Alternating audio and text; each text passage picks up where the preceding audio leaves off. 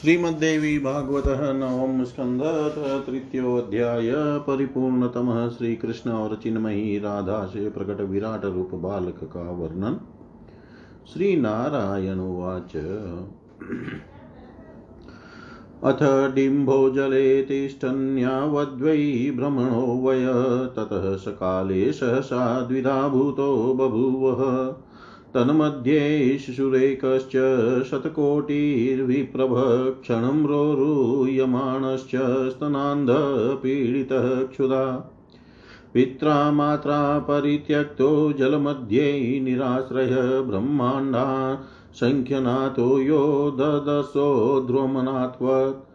स्थूलात् स्थूलतमः सोऽपि नाम्ना देवो महाविराट् परमाणुर्यतः सूक्ष्मात् परः स्थूलात् तथाप्यसौ। तेजसा षोडशांशोऽयं कृष्णस्य परमात्मन आधारः सर्वविश्वानां महाविष्णुश्च प्राकृत। प्रत्येकं लोमकूपेषु विश्वानि निखिलानि च अस्यापि तेषां सङ्ख्यां च कृष्णो वक्तुं न हि क्षम। सङ्ख्या चेद्रजसामास्ति विश्वानां न कदाचन ब्रह्म विष्णुशिवादीनां तथा सङ्ख्या न विद्यते प्रतिविश्वेषु सन्त्येवं। ब्रह्मविष्णुशिवादय पातालाद् ब्रह्मलोकान्तं ब्रह्माण्डं परिकीर्तितम्। तत उद्ध्रुवं च वैकुण्ठो ब्रह्माण्डाद् बहिरेव सः तत उद्ध्रुव च गोलोकः पञ्चाशत्कोटियोजनः नित्यः सत्यस्वरूपश्च यथा कृष्णस्तथाप्ययम् सप्तदीपमिता पृथ्वी सप्तसागरसंयुता। ऊन्पञ्चाशदु दीपासङ्ख्यशैलवनान्विता उद्ध्रुवं सप्तस्वर्गलोका ब्रह्मलोकसमन्विता पाताला, पातालानि च सप्ताधश्चेवं ब्रह्माण्डमेव च उध्रुवं धराया भूर्लोको भूवर्लोकस्ततः परम्। ततः परश्च स्वर्लोके जनलोकस्तथा पर, ततः परस्तपोलोकः सत्यलोकस्ततः पर, ततः परं ब्रह्मलोकस तप्त काञ्चनसन्निभ एवं सर्वं कृत्रिमं च बाह्याभ्यन्तरमेव च तद्विनाशे विनाशश्च सर्वेषामेव नारद जलबुद्ध बुद्धवत् सर्वं विश्वसङ्घम् अनित्यकम् नित्यौ गोलोकवैकुण्ठौ प्रोक्तो शश्वत्कृत्रिमौ प्रत्येकं लोमकूपेषु ब्रह्माण्डं परिनिश्चितम्। येषां सङ्ख्यां न जानाति कृष्णोऽन्यस्यापि का कथा? प्रत्येकं प्रतिब्रह्माण्डं ब्रह्मविष्णुशिवादय तिस्रः कोटय सुराणां च सङ्ख्यां सर्वत्र पुत्रकदिगिशाश्चेव दिक्पाला नक्षत्राणि ग्रहादय। भुवि भुवि वर्णाश्च चत्वारोऽप्यधो नागाश्चराचरातः काले अत्र स विराडुध्रुवं दृष्ट्वा पुनः पुनः डिभान्तरे च शून्यं च न द्वितीयं च किंचन चिन्तां वापक्षुद्युक्तो रुरोद च पुनः पुनः। ज्ञानं प्राप्य तदा दध्यौ कृष्णं परमपुरुषम् ततो ददश तत्रैव ब्रह्मज्योतिसनातनं नवीनजलदश्यामं द्विभुजं पितवाससं सस्मितं मुरलीहस्तं भक्तानुग्रहकातरं जहास बालकस्तुष्टो दृष्ट्वा जनकमीश्वरं वरं तदा ददो तस्मै वरेश समयोचितं मत्समो ज्ञानयुक्तश्च क्षुतिपिपासादिवर्जितः ब्रह्माण्डसङ्ख्यनिलयो भववत्सलयावधि निष्कामो निर्भयश्चेव सर्वेषां वरदो भव जरामृत्युरोगशोकपीडादिवर्जितो भव। इत्युक्त्वा तस्य कर्णेश महामन्त्रं षडक्षरं त्रिः कृत्वश्च प्रज जापवेदाङ्गप्रवरं परं प्रणवादिचतुर्थ्यन्तं कृष्ण इत्यक्षरद्वयं भग्निजायान्तमीष्टं च सर्वविघ्नहरं परम्। मन्त्रं दत्त्वा तदाहारं कल्पयामाशु वै विभु श्रूयतां तद्ब्रह्मपुत्र निबोध कथयामि ते। प्रतिविश्वं यनैवेद्यं ददाति वैष्णवो जन तत् षोडशांशो विषयिनो विष्णो पञ्चदशास्य वै। निर्गुणस्यात्मनश्चैव परिपूर्णतमस्य च नैवेद्यै चैव कृष्णस्य न हि किञ्चित् प्रयोजनम्। यद्यददाति नैवेद्यं तस्मै देवाय योजनः स च खादति तत्सर्वं लक्ष्मीनाथो विराट् तथा तं च मन्त्रवरं दत्त्वा तमुवाच पुनर्विभुवरमन्यं किमिष्टं ते तन्मे ब्रूहि ददामि च। कृष्णस्य वचनं श्रुत्वा तमुवाच विराड् विभु कृष्णं तं बालकस्तावद्वचनं समयोचितं। बालकुवाच वरो मे त्वत्पदाम्भोजैर्भक्तिर्भवतु निश्चला सततं यावदार्युमयि क्षणं वा शुचिरं च वा। त्वद्भक्तियुक्तलोकेऽस्मिन् जीवन्मुक्तश्च सन्ततं, त्वद्भक्तिहीनो मूर्खश्च जीवनपि मृतो हि स। किं तज्जपेन तपसा यज्ञेन पूजनेन च व्रतेन चोपवासेन पुण्येन तीर्थसेवया। कृष्णभक्तिविहीनस्य मूर्खस्य जीवनं वृथा, येनात्मना जीवितश्च तमेव न हि मन्यते। यावदात्मा शरीरेऽस्ति, तावत् स शक्तिसंयुतः पश्चाध्यान्ति गते तस्मिन् स्वतन्त्रः सर्वशक्तयः। स च त्वं च महाभाग, सर्वात्मा प्रकृते परस्वेच्छा। मयश्च सर्वाद्यो ब्रह्मज्योतिः सनातन इत्युक्त्वा बालकस्तत्र विरराम च नारद उवाच कृष्णप्रत्युक्तिं मधुरां श्रुतिसुन्दरीम् श्रीकृष्ण उवाच, शुचिरं सुस्थिरं तिष्ठ, यदाहं त्वं तथा भव ब्रह्माणोऽसङ्ख्यपाते च पातस्ते न भविष्यति। अंशेन प्रतिब्रह्माण्डे त्वं च क्षुद्रविराड् भव त्वन्नाभिपद्माद् ब्रह्मा च विश्वसृष्टा भविष्यति। ललाटे भ्रमणश्चैव, रुद्राश्चैकादशेवते, शिवांशेन भविष्यन्ति सृष्टिसंहरणाय वै कालाग्निरुद्रस्तेष्वैको विश्वसंहारकारक, पाता विष्णुश्च विषयी रुद्रांशेन भविष्यति।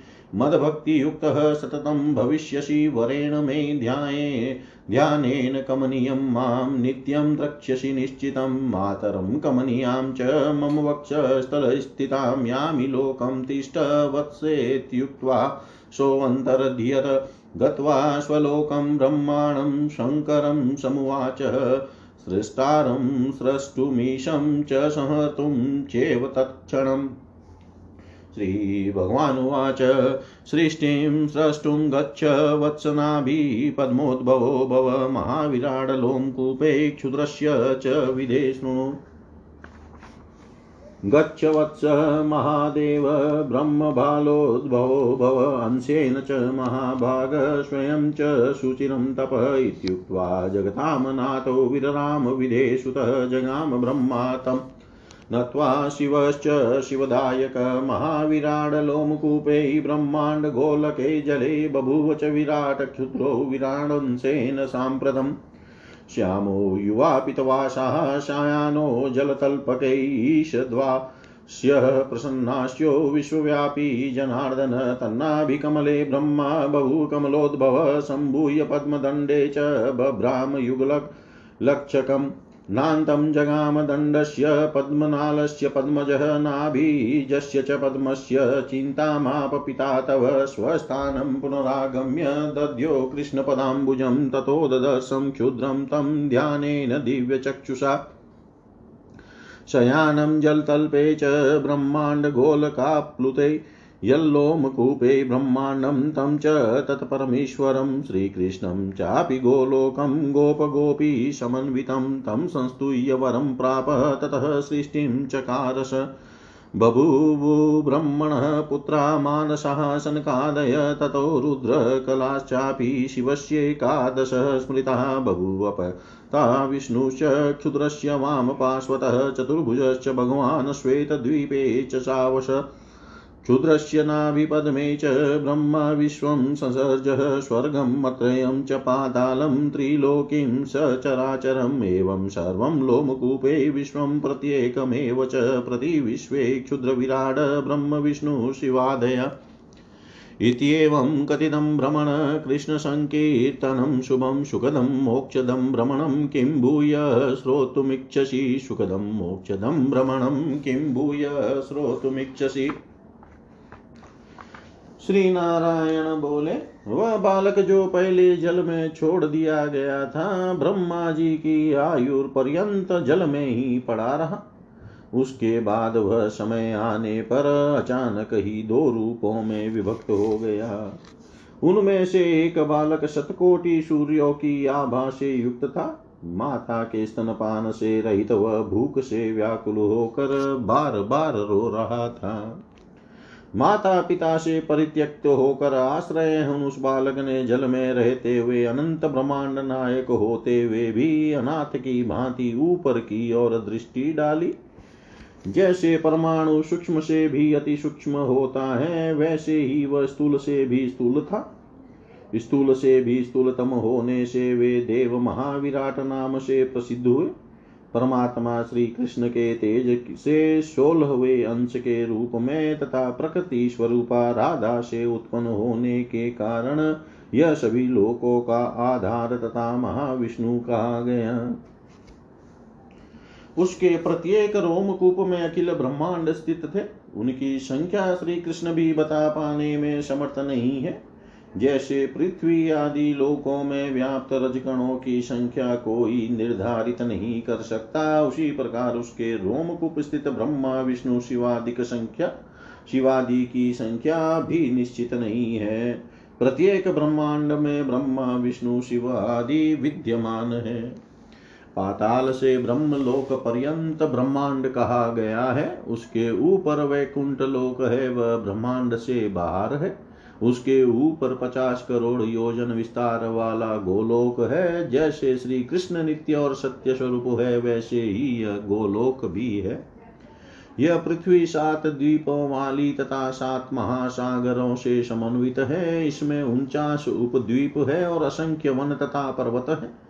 इसके ऊपर सात स्वर्ग लोक है, जिनमें ब्रह्म लोक भी सम्मिलित है। इसके नीचे सात पाताल लोक भी है, यह सब मिलकर ब्रह्मांड कहा जाता है।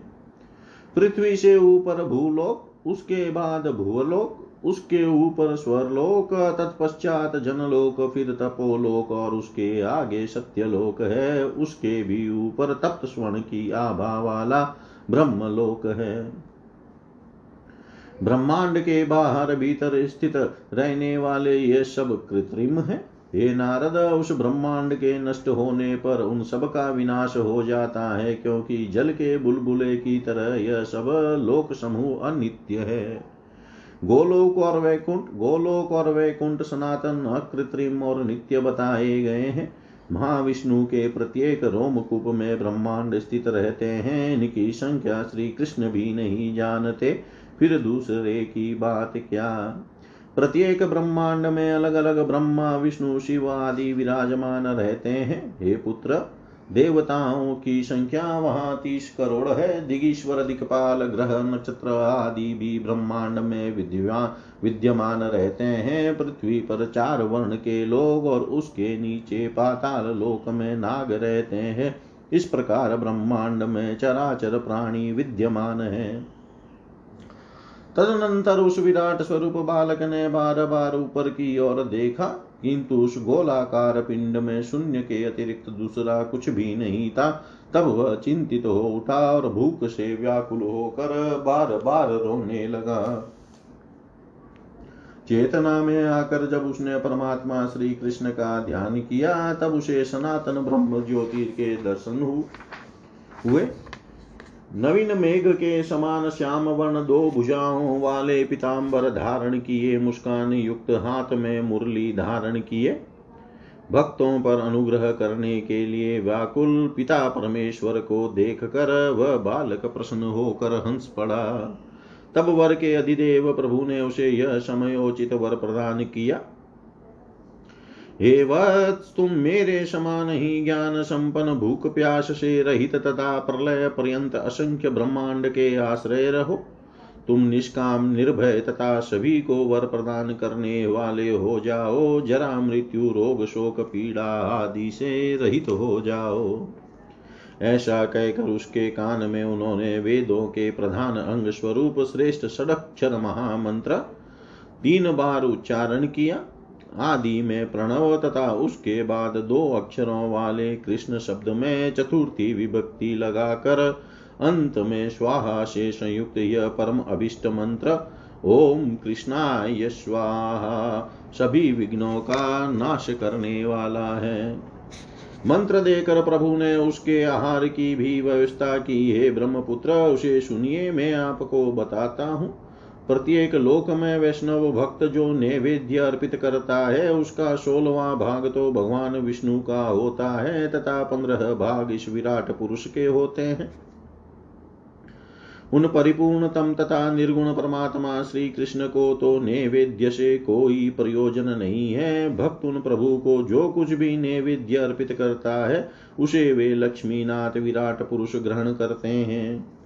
उस बालक को श्रेष्ठ मंत्र प्रदान करके प्रभु ने उससे पुनः पूछा कि तुम्हें दूसरा कौन सा वर अभिष्ट है, उसे मुझे बताओ, मैं देता हूँ।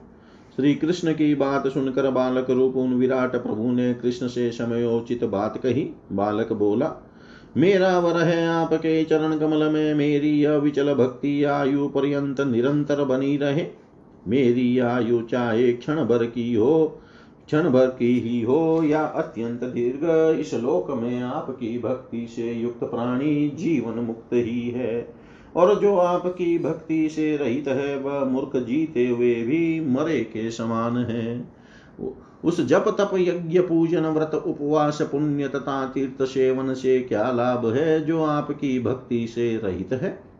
कृष्ण भक्ति से रहित मूर्ख का जीवन ही व्यर्थ है, जो कि वह उस परमात्मा को नहीं बजता जिसके कारण वह जीवित है।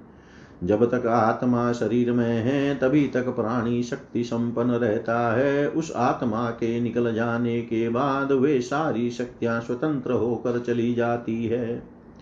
हे महाभाग, वे आप सबकी आत्मा रूप है, तथा प्रकृति से परे हैं। आप स्वेच्छा में सबके आदि सनातन तथा ब्रह्म ज्योति स्वरूप हैं।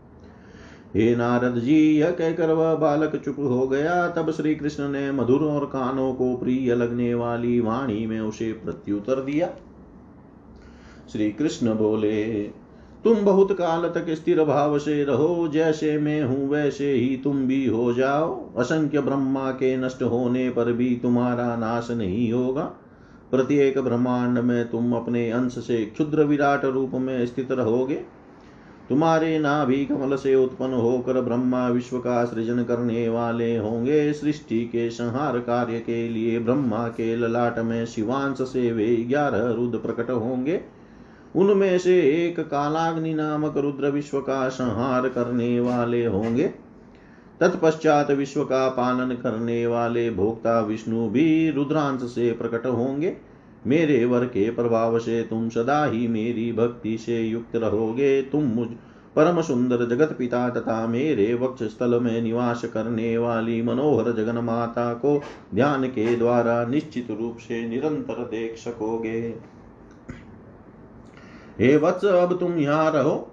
मैं अपने लोक को जा रहा हूँ। ऐसा कहकर वे प्रभु श्री कृष्ण अंतर्धान हो गए। अपने लोक में जाकर उन्होंने सृष्टि करता ब्रह्मा जी को। सृष्टि करने के लिए तथा संहार करता शंकर जी को संहार करने के लिए आदेश दिया। श्री भगवान बोले हे वत् सृष्टि की रचना करने के लिए जाओ। हे विदे, सुनो महाविराट के एक रोमकूप में स्थित क्षुद्र विराट के नाभि कमल से प्रकट। ओहो, हे वत्स, हे महादेव, जाओ अपने अंश से ब्रह्मा के ललाट से प्रकट हो। हे महाभाग स्वयं भी दीर्घ काल तक तपस्या करो। हे ब्रह्मपुत्र नारद, ऐसा कहकर जगतपति श्री कृष्ण चुप हो गए। तब उन्हें नमस्कार करके ब्रह्मा तथा कल्याणकारी शिव जी चल पड़े। महाविराट के रोमकूप में स्थित ब्रह्मांड गोलक के जल में वे विराट पुरुष अपने अंश से ही अब क्षुद्र विराट पुरुष के रूप में प्रकट हुए। श्याम वर्ण युवा पिताम्बर धारण किए वे विश्वव्यापी जनार्दन जल की शैया पर शयन करते हुए मंद मंद मुस्कुरा रहे थे। उनका मुखमंडल प्रसन्नता से युक्त था। उनके नाभि कमल से ब्रह्मा प्रकट हुए, उत्पन्न होकर वे ब्रह्मा उस कमल दंड में एक लाख युगों तक चक्कर लगाते रहे। फिर भी वे पद्म योनि ब्रह्मा, पद्मनाभ की नाभि से उत्पन्न हुए कमल दंड तथा कमल ना के अंत तक नहीं जा सके। हे नारद, तब आपके पिता ब्रह्मा चिंतातुर हो गए। तब अपने पूर्व स्थान पर जाकर उन्होंने श्री कृष्ण के चरण कमल का ध्यान किया। तत्पश्चात ध्यान द्वारा दिव्य चक्षु से उन्होंने ब्रह्मांड गोलक में आप्लुप्त जल सैया पर शयन करते हुए उन क्षुद्र विराट पुरुष को देखा। साथ ही जिनमें रोमकूप जिनके रोमकूप में ब्रह्मांड था, उन महाविराट पुरुष को तथा उनके भी परम प्रभु श्री कृष्ण को और गोप गोपियों से समन्वित गोलोक भी गोलोक को भी देखा। तत्पश्चात श्री कृष्ण की स्तुति करके उन्होंने उनसे वर प्राप्त किया और सृष्टि का कार्य प्रारंभ कर दिया। सर्वप्रथम ब्रह्मा जी के सनक आदि मानस पुत्र उत्पन्न हुए। तत्पश्चात शिव की सुप्रसिद्ध ग्यारह रुद्र कलाएँ प्रादुर्भूत हुई। तदनंतर क्षुद्र विराट के वाम भाग से लोकों की रक्षा करने वाले चतुर्भुज भगवान विष्णु प्रकट हुए। वे श्वेत श्वेत द्वीप में निवास करने लगे। क्षुद्र विराट के नाभि कमल में प्रकट हुए ब्रह्मा जी ने सारी सृष्टि रची। उन्होंने स्वर्ग, मृत्यु लोक पाताल चराचर सहित तीनों लोकों की रचना की। इस प्रकार महाविराट के सभी रोमकूपों में एक एक ब्रह्मांड की सृष्टि हुई। प्रत्येक ब्रह्मांड में क्षुद्र विराट ब्रह्मा, विष्णु एवं शिव आदि भी है। हे भ्रमण, मैंने श्री कृष्ण का शुभ चरित्र कह दिया, जो सुख और मोक्ष देने वाला है। हे भ्रमण, आप और क्या सुनना चाहते हैं? इति श्रीमद्देवी भागवते महापुराणे अष्टादशसाहस्रयां संहितायां नवम स्कन्धे ब्रह्मविष्णुमहेश्वरादिदेवतोत्पत्तिवर्णनं नाम तृतीयोऽध्याय सर्वं श्रीशां सदाशिवार्पणम् अस्तु। ॐ विष्णवे नमः। ॐ विष्णवे नमः ॐ विष्णवे नमः। श्रीमद्देवी भागवत नवम स्कंद चतुर्थो अध्याय, सरस्वती की पूजा का विधान तथा कवच, नारद नारदुवाच श्रुतं सर्वं मया पूर्वं त्वत्प्रसादात् सुधोपमम् अधुना प्रकृतीनां च व्यस्तं वर्णय पूजनं। कस्या पूजा कृता केन, कथं मत्र्ये प्रचारिता केन वा पूजिता का वा, केन का वा स्तुता प्रभो। तासां स्तोत्रं च, ध्यानं च, प्रभवं चरितं शुभं। काभिकेभ्यो वरो दत्तस्तन्मे व्याख्यातुमर्हसि। श्रीनारायण उवाच। गणेशजननी दुर्गा, राधा, लक्ष्मी, सरस्वती, सावित्री च सृष्टिविद्यो प्रकृति पञ्चदा स्मृता आसां पूजा प्रसिद्धा च, प्रभाव, परमाद्भुत शुद्धोपमं च, चरितं, सर्वमङ्गलकारणम्। प्रकृत्य सह कलायाश्च तासां च चरितं शुभं सर्वं वक्ष्यामि ते भ्रमण सावधानो निशामय। कालिवसुन्धरा गङ्गा षष्ठीमङ्गलचण्डिका तुलसी मनसा निद्राश्वदाश्वा च दक्षिणा। सङ्क्षिप्तमासां चरितं पुण्यदं श्रुतिसुन्दरं, जीवकर्मविपाकं च तच्च वक्ष्यामि सुन्दरम्। दुर्गायाश्चैव राधाया विस्तीर्णं चरितं तद्वत्पश्चात् प्रवक्ष्यामि सङ्क्षेपक्रमतः स्मृ आदौ सरस्वती पूजा श्रीकृष्णेन विनिर्मिता, यत् प्रसादान् मुनिश्रेष्ठ मूर्खो भवति पण्डित। आविर्भूता यथा देवी वक्रतः कृष्णयोषित, येष कृष्णं कामेन कामु की कामरूपिणी स च विज्ञाय तद्भावं सर्वज्ञ सर्वमातरं तामुवाच हितं सत्यं परिणामेषु कावहम् श्रीकृष्ण उवाच भज नारायणं साध्वी मन्दंसं च चतुर्भुजं युवानं सुन्दरं सर्वगुणयुक्तं च मत्समं। कामज्ञं कामिनीनां च तासां च कामपूरककोटिकन्दर्पलावण्यं लीलालङ्कृतमीश्वरम्। कान्ते कान्तं च माँ कृत्वा यदि स्थातुमिहेच्छसि त्वतो बलवती राधा न भद्रं ते भविष्यति। यो यस्माद् बलवान् वापि ततोऽन्यं रक्षितुं क्षम, कथं परान् साधयति? यदि स्वयमनीश्वर सर्वेश सर्वशास्ताहं राधां बाधितुमक्षमं तेजसा मत्समासा च रूपेण च, गुणेन च प्राणाधिष्ठात्री देवी सा प्राणास्त्यक्तुं च कः क्षम? प्राणतोऽपि प्रियपुत्रः केषां वास्ति स कश्चन। त्वं भद्रे गच वैकुण्ठं, तव भद्रं भविष्यति पतिं तमीश्वरं कृत्वा मोदस्व शुचिरं सुखम् लोभमोहकामक्रोधमानहिंसा विवर्जिता, तेजसा, त्वत्समा लक्ष्मीरूपेण च, गुणेन च। तया सार्धं तव प्रीत्या शाश्वतकालप्रयास्यति गौरवं च हरिस्तुल्यं करिष्यति द्वयोरपि। प्रतिविश्वेषु तां पूजां महतीं गौरवान्वितां। माघस्य शुक्लपञ्चम्यां विद्यारम्भे च सुन्दरी। मानवा मनवो देवा, मुनीन्द्राश्च मुमुक्षव वशवो योगिनः सिद्धा, नागा गन्धर्वराक्षसा मधुवरेण करिष्यन्ति, कल्पे कल्पे लयावधि, भक्तियुक्ताश्च दत्त्वा वै चोपचाराणि षोडश। कण्वशाखोक्तविधिना ध्यानेन, स्तवनेन च जितेन्द्रिया संयत्ताश्च घटे च, पुस्तके अपि च। कृत्वा सु, सुवर्णगुटिकां गन्धचन्दनचर्चितां कवचं ते ग्रहीष्यन्ति, कण्ठे वा दक्षिणो। दक्षिणे भुजे पठिष्यन्ति च विद्वांस, पूजाकाले च पूजिते इत्युक्त्वा पूजयामास तां देवी सर्वपूजिता। ततस्तत्पूजनं चक्रु ब्रह्मविष्णुशिवादय अनन्तश्चापि धर्मश्च, मुनीन्द्रासनकादय। सर्वे देवाश्च मुनयो नृपाश मानवादय। बभूव पूजिता नित्यं, सर्वलोके सरस्वती। नारदुवाच पूजाविधानं कवचं, ध्यानं चापि पूजोपयुक्त नैवेद्यम पुष्प पुष्पं च वेद वदवेद्विधां श्रेष्ठ श्रोतुं कौतूहल मम, वर्तते हृदये शश्वत् किमिदं श्रुतिसुन्दरम्। श्रीनारायण उवाच। शृणु नारद वक्ष्यामि, कण्वा शाखोक्तपद्धितं जगन्मातु सरस्वत्या पूजाविधिसमन्वितां माघस्य शुक्लपञ्चम्यां विद्यारम्भदिनेऽपि च पूर्वे हनिसमयं कृत्वा तत्राग्निसंयतः शुचि स्नात्वा नित्यक्रिया कृत्वा घटं संस्थाप्य भक्तितः स्वशाखोक्तविधानेन तन्त्रिकेणाथवा पुनः गणेशं पूर्वं व्यचर्य ततोऽभीष्टां प्रपूज्ये ध्यानेन वक्ष्यमानेन ध्यात्वा बाह्य घटे ध्रुवं ध्यात्वा पुनः षोडशोपचारेण पूज्येद व्रती पूजोपयुक्तं नैवेद्यं यच वेद निरूपितम् वक्ष्यामि सौम्यं तत् किञ्चिद्या यथादितं यथागमं नवनीतं दधि क्षीरं लाजाश्च तिललड्डुकम् इक्षुमिक्षुरसं शुक्लवर्णं पकवगुडं मधु स्वस्तिकं शर्करां शुक्लधान्यस्याक्षतमक्षतम्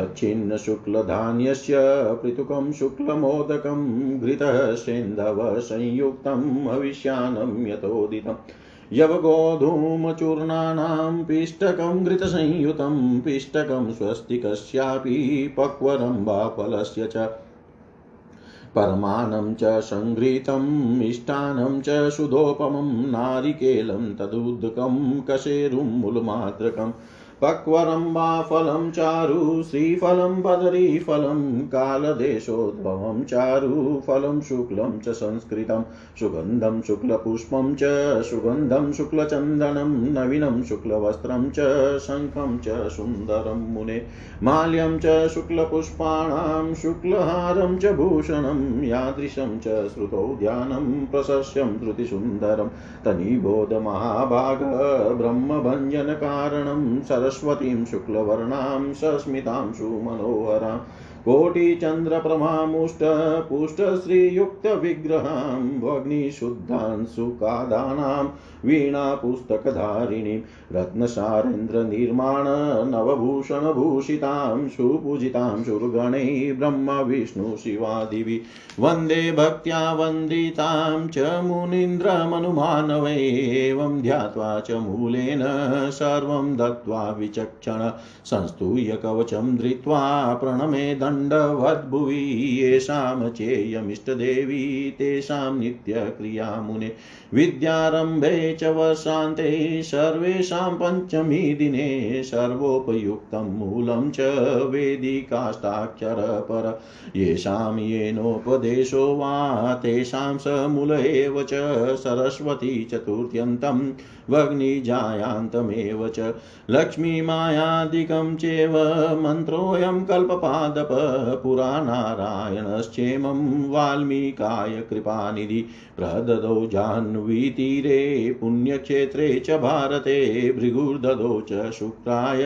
पुष्करे सूर्यपर्वणि, चन्द्रप्रौ, चन्द्रपर्वणि मारीचो। दधो वाक्य, वाक्पतये मुदा, भृगोश्चेव दधो तुष्टो। ब्रह्मा बदरीकाश्रमे आस्तिकस्य जरत्कारुर्दद्धो क्षीरोदसन्निधो भीमाण्डको ददो मेरो ऋषयशृङ्गाय धीमते शिवकणादमुनये गौतमाय ददो मुदा सूर्यश्च याज्ञवल्क्याय तथा कात्यायनाय च शेषपाणिनये चेव भारद्वा जाय धीमते ददो शाकटायनाय सूतले बलिसंसदि। चतुर्लक्ष जपेनेव मन्त्रसिद्धो भवे नृणां यदि स्यान् मन्त्रसिद्धो हि बृहस्पतिशमो भवे। कवचं शृणु विप्रेन्द्र यद्दत्तं ब्रह्मणा पुरा विश्वसृष्टा विश्वजयं भृगुवे गन्धमादने। भृगुरुवाच ब्रह्मान् ब्रह्मविद्यां श्रेष्ठब्रह्मज्ञानविशारद सर्वज्ञ, सर्वजनक, सर्वेश, सर्वपूजित सरस्वत्याश्च कवचं ब्रूहि, विश्वजयं प्रभो आय। अयातयामं मन्त्राणां समूहसंयुतं परम्।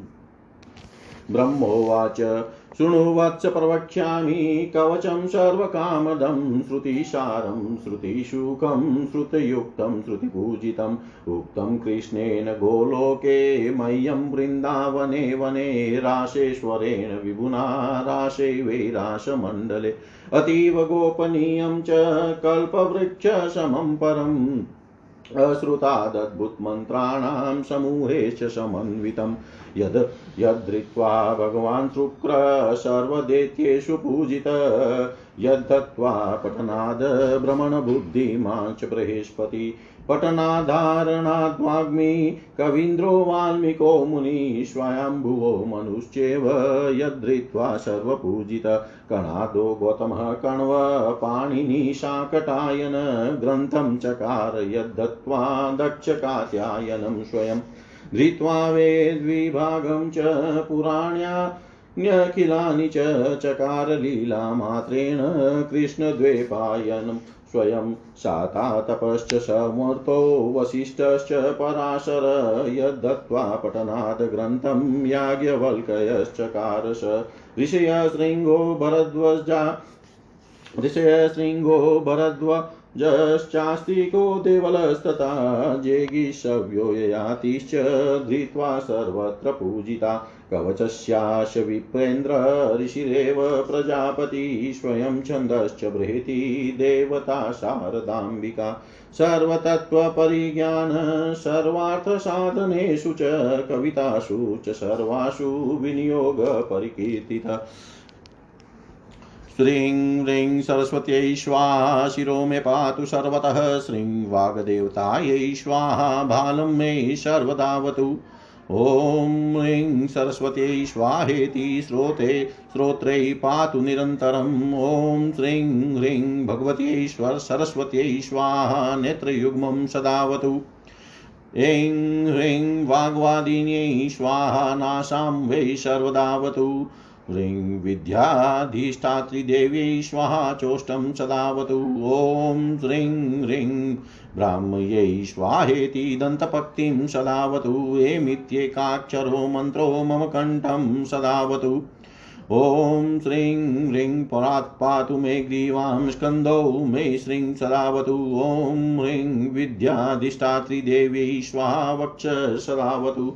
ॐ ह्रीं विद्यादिस्वरूपायै स्वाहा मे पातु नाभिकाम्। ॐ ह्रीं क्लीं वाण्यै स्वाहेति मम हस्तौ सदावतु। ॐ सर्ववर्णात्मिकायै स्वाहा पादयुग्मं सदावतु। ॐ वागधिष्ठात्रिदेव्यै स्वाहा सर्वं सदावतु। ॐ सर्वकण्ठवासिन्यै स्वाहा प्राच्यां सदावतु। ॐ सर्वजीव्याग्रवासिन्यै स्वाग्निदिशि रक्षतु। ॐ ऐं ह्रीं क्लीं सरस्वत्यै बुधजनन्यै स्वाहा सततं मन्त्रराजोऽयं दक्षिणे माँ सदावतु। ॐ ऐं ह्रीं श्रीं त्र्यक्षरो मन्त्रो नैऋत्यां सर्वदावतु। ॐ ऐं जीव्याग्रवासिन्यै स्वाहा माँ वारुणेवतु। ॐ सर्वाम्बिकायै स्वाहा वायव्यै माँ सदावतु। ॐ ऐं ह्रीं श्रीं ॐ ऐं श्रीं क्लीं गद्यवासिन्यै स्वाहा मामुत्तरै अवतु ॐ ऐं सर्वशास्त्रवासिन्यै स्वाहेशान्यां सदावतु। ॐ ह्रीं सर्वपूजितायै स्वाहा चौध्रुवं सदावतु। ॐ ह्रीं पुस्तकवासिन्यै स्वाहा दो माँ सदावतु। ॐ ग्रन्थबीजस्वरूपायै स्वाहा माँ सर्वतोऽवतु। इति ते कथितं विप्र ब्रह्ममन्त्रोगविग्रहम् इदं विज विश्व इदं विश्वजयं नाम कवचं ब्रह्मरूपकं पुरा श्रुतं धर्मवक्त्रात् पर्वते गन्धमादने तव स्नेह स्नेहान्मया ख्यातं प्रोक्तं। यं न कस्यचित् गुरुमभ्यचर्य विधिवद्वस्त्रालङ्कारचन्दने प्रणम्य दण्डवद्भूमौ कवचं धारयेत् सुधि पञ्चलक्षजपेनेव सिद्धं तु कवचं भवेत्। यदि स्यात् सिद्धकवचो बृहस्पतिसमो भवेत्। महावाग्मी कवीन्द्रश्च त्रैलोक्यविजयी भवेत्। शक्नोति सर्वं जेतुं च कवचस्य प्रसादत। इदं च कण्वशाकोक्तं कवचं कथितं मुने। स्तोत्रं पूजाविधानं च, ध्यानं च, वन्दनं शृणु। स्तोत्रं पूजाविधानं च, ध्यानं च, वन्दनं शृणु। नारद जी बोले, हे भगवान, मैंने आपकी कृपा से यह अमृत तुल्य सारी कथा तो सुन ली। अब आप प्रकृति देवियों के पूजन का विस्तृत वर्णन कीजिए। किसने किस देवी की पूजा की और उसने मृत्यु लोक में किस प्रकार पूजा का विस्तार किया? हे प्रभु, किस मंत्र से किस देवी की पूजा तथा किस स्तोत्र से किस देवी की स्तुति की गई? उन देवियों के स्तोत्र, ध्यान, प्रभाव तथा पवित्र चरित्र के विषय में मुझे बताइए।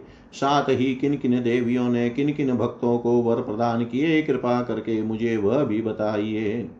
श्री नारायण बोले, हे नारद, मूल प्रकृति सृष्टि कार्य के प्रयोजनार्थ गणेश जननी दुर्गा राधा लक्ष्मी सरस्वती तथा सावित्री, इन पाँच रूपों वाली कही गई है। इन देवियों की पूजा अत्यंत प्रसिद्ध है। इनका प्रभाव परम अद्भुत है और इनका चरित्र अमृत तुल्य तथा सभी मंगलों का कारण है।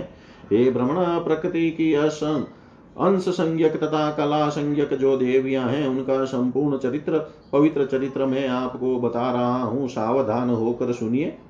काली वसुंधरा गंगा षष्ठी मंगल चंडिका, तुलसी, मनसा, निद्रा, स्वाहा, निद्रा, स्वधा, स्वाहा तथा दक्षिणा इन देवियों के महान पुण्यदायक तथा सुनने में प्रिय चरित्र का एवं प्राणियों के कर्म विपाक का मैं संक्षिप्त तथा सुंदर वर्णन करूँगा। दुर्गा और राधा का चरित्र बहुत विस्तृत है उसी का विस्तार बाद में कहूँगा। पहले संक्षेप के कर्म क्रम से सुन लीजिए।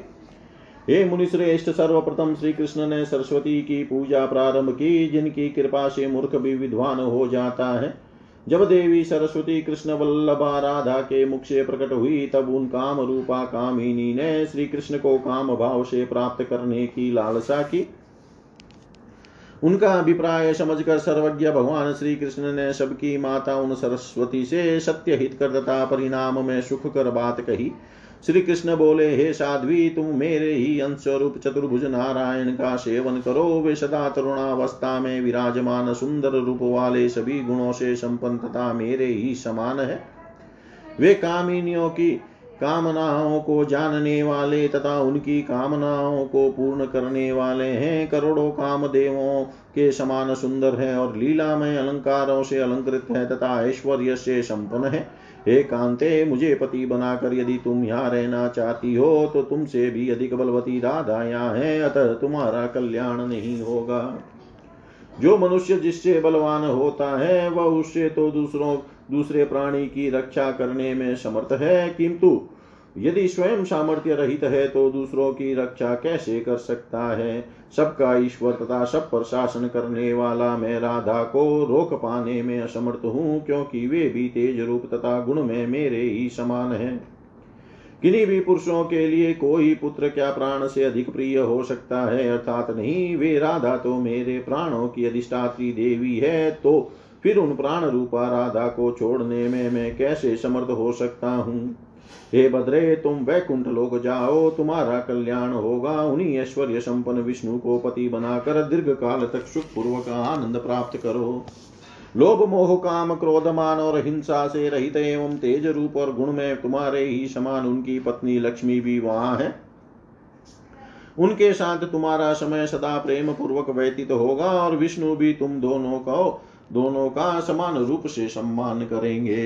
हे सुंदरी, प्रत्येक ब्रह्मांड में माघ शुक्ल पंचम तिथि को विद्यारंभ के अवसर पर मनुष्य, मनुगण, देवता, मुनिंद्र, मुमुक्षु, जन, वसु, योगी, सिद्ध, नाग, गंधर्व और राक्षस मेरे वर के प्रभाव से आज से लेकर प्रलय पर्यंत प्रत्येक कल्प में भक्ति पूर्वक षोडशोपचार पूजा अर्पण करके बड़े गौरव के साथ तुम्हारी उत्कृष्ट पूजा संपन्न करेंगे। जितेंद्रिय तथा संयमशील व्यक्ति कण्व शाखा में कही गई विधि के अनुसार ध्यान तथा स्तुति पूर्वक घट अथवा पुस्तक में आवाहित करके तुम्हारा पूजन करेंगे। तुम्हारे कवच को लिखकर उसे सोने की गुट्टी का डीबी में रखकर पुनः उसे गंध चंदन आदि से सुपूजित करके लोग अपने गले अथवा दाहिनी भुजा में धारण करेंगे। पूजा के पावन अवसर पर विद्वजन तुम्हारे इस कवच का पाठ करेंगे।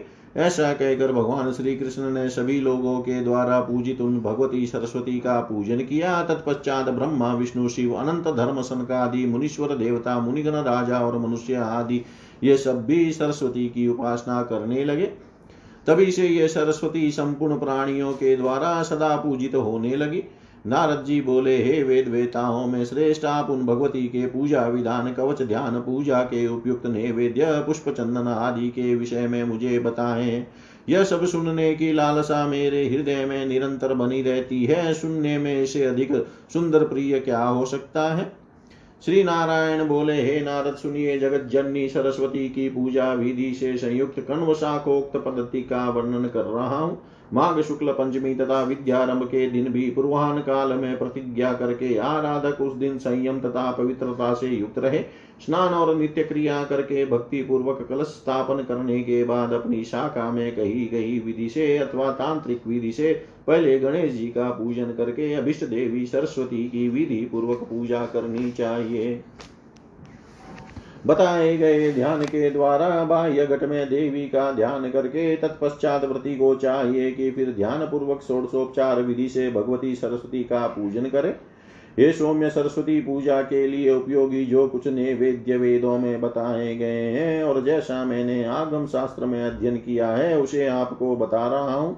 मक्खन, दही, दूध, धान का लावा तिल का लड्डू, सफ़ेद गन्ना, गन्ने का रस उसे पकाकर बनाया। हुआ गुड़, मधु, स्वस्तिक एक प्रकार का पकवान, शक्कर शक्कर सफ़ेद धान का बिना टूटा हुआ चावल अक्षत, बिना उबाले हुए श्वेत धान का चिवड़ा, सफ़ेद लड्डू, घी और सेंधा नम नमक डालकर बनाया गया शास्त्रोक्त विष्यान जो जौ अथवा गेहूँ के आटे से घृत में तले हुए पदार्थ स्वस्तिक तथा पके हुए केले का पिष्टक, उत्तम मन को घृत में पकाकर उससे बना हुआ अमृत तुल्य मधुर मिष्टा नारियल नारियल का जल, कसेरु, मूली, अदरक पका हुआ केला, सुंदर बैर बैर का फल, देश और काल के अनुसार उपलब्ध सुंदर श्वेत और पवित्र ऋतु फल ये नैवेद्य प्रशस्त है।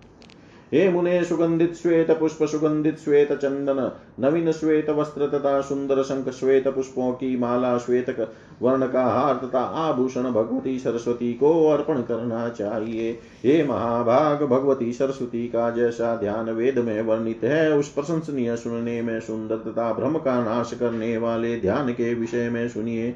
मैं भक्ति पूर्वक शुक्ल वर्ण वाली मुस्कान युक्त अत्यंत मनोहर करोड़ों चंद्रमा की प्रभा को तिरस्कृत करने वाले परिपुष्ट तथा श्री संपन्न विग्रह वाली अग्नि सदृश, विशुद्ध वस्त्र धारण करने वाली, हाथ में वीणा तथा पुस्तक धारण करने वाली, उत्कृष्ट कोटि के रत्नों से निर्मित, नवीन आभूषणों से विभूषित, ब्रह्मा, विष्णु, शिव आदि देव गणों से सम्यक पूजित तथा मुनीश्वरों, मनुगण और मनुष्यों से वंदित भगवती सरस्वती की वंदना करता हूँ। इस प्रकार ध्यान करके विद्वान पुरुष समस्त पूजन सामग्री मूल मंत्र से विधि पूर्वक सरस्वती को अर्पण करके स्तुति करे और कवच को धारण करके दंड की भांति भूमि पर गिरकर सरस्वती को प्रणाम करे।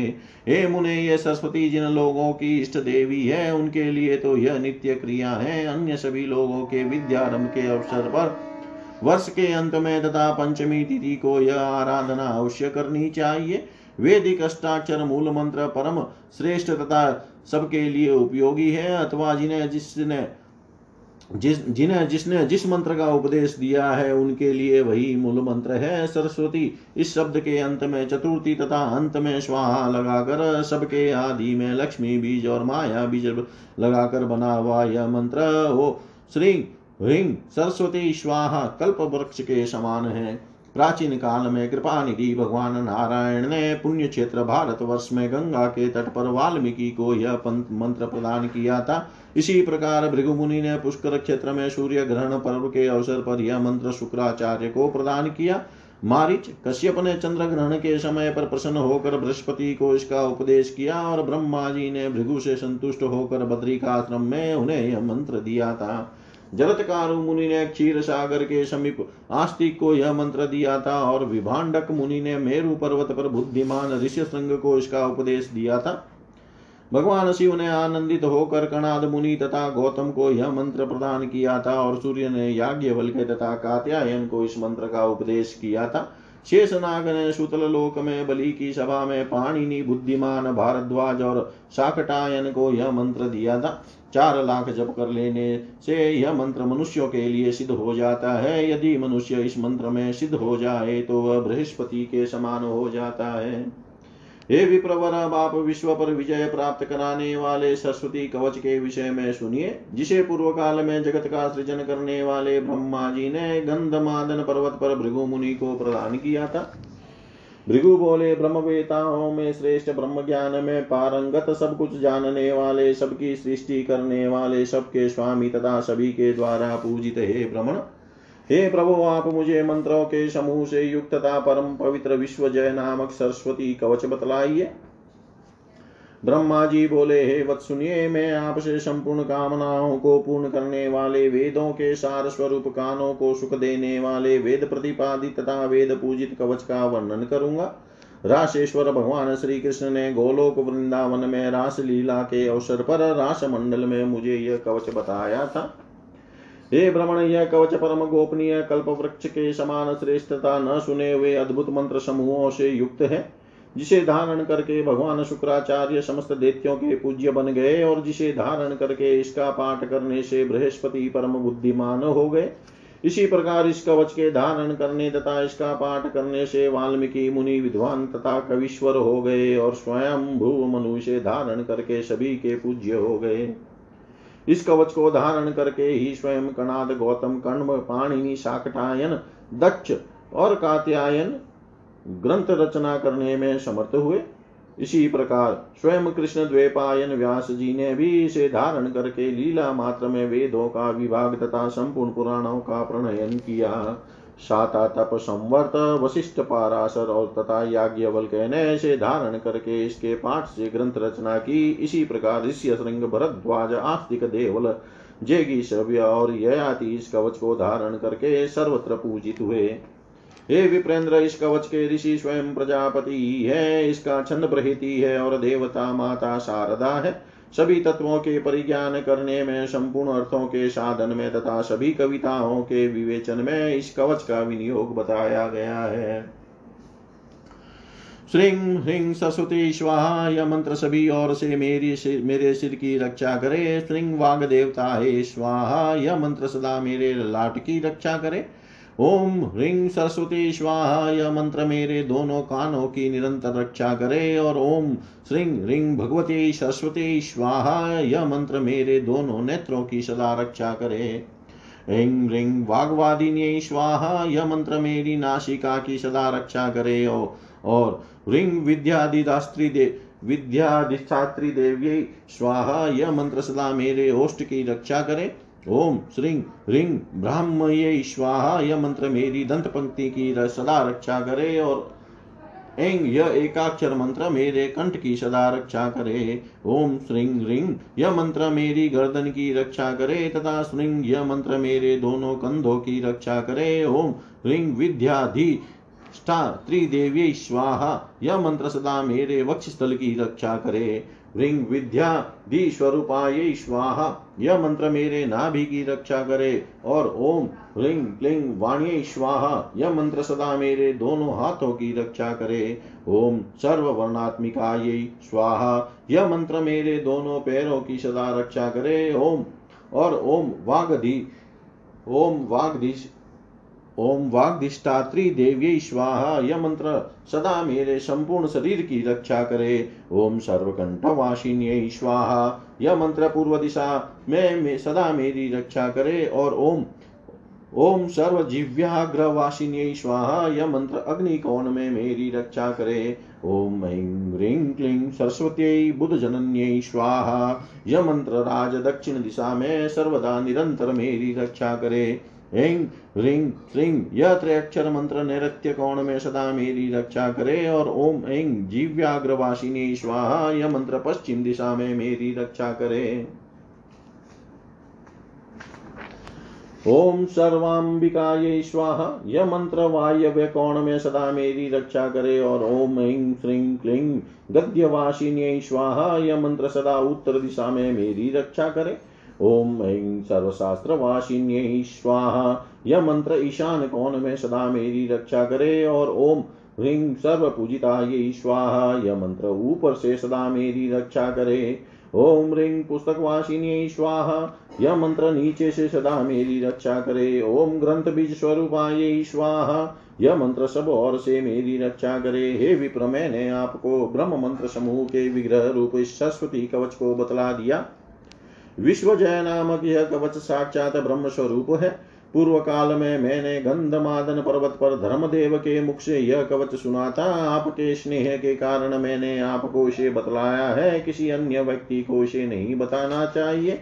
विद्वान पुरुष को चाहिए कि नाना विध वस्त्र अलंकार तथा चंदन से भलीभांति गुरु की पूजा करके दंड की भांति ज़मीन पर गिरकर प्रणाम करे और इसके बाद इस कवच को धारण करे।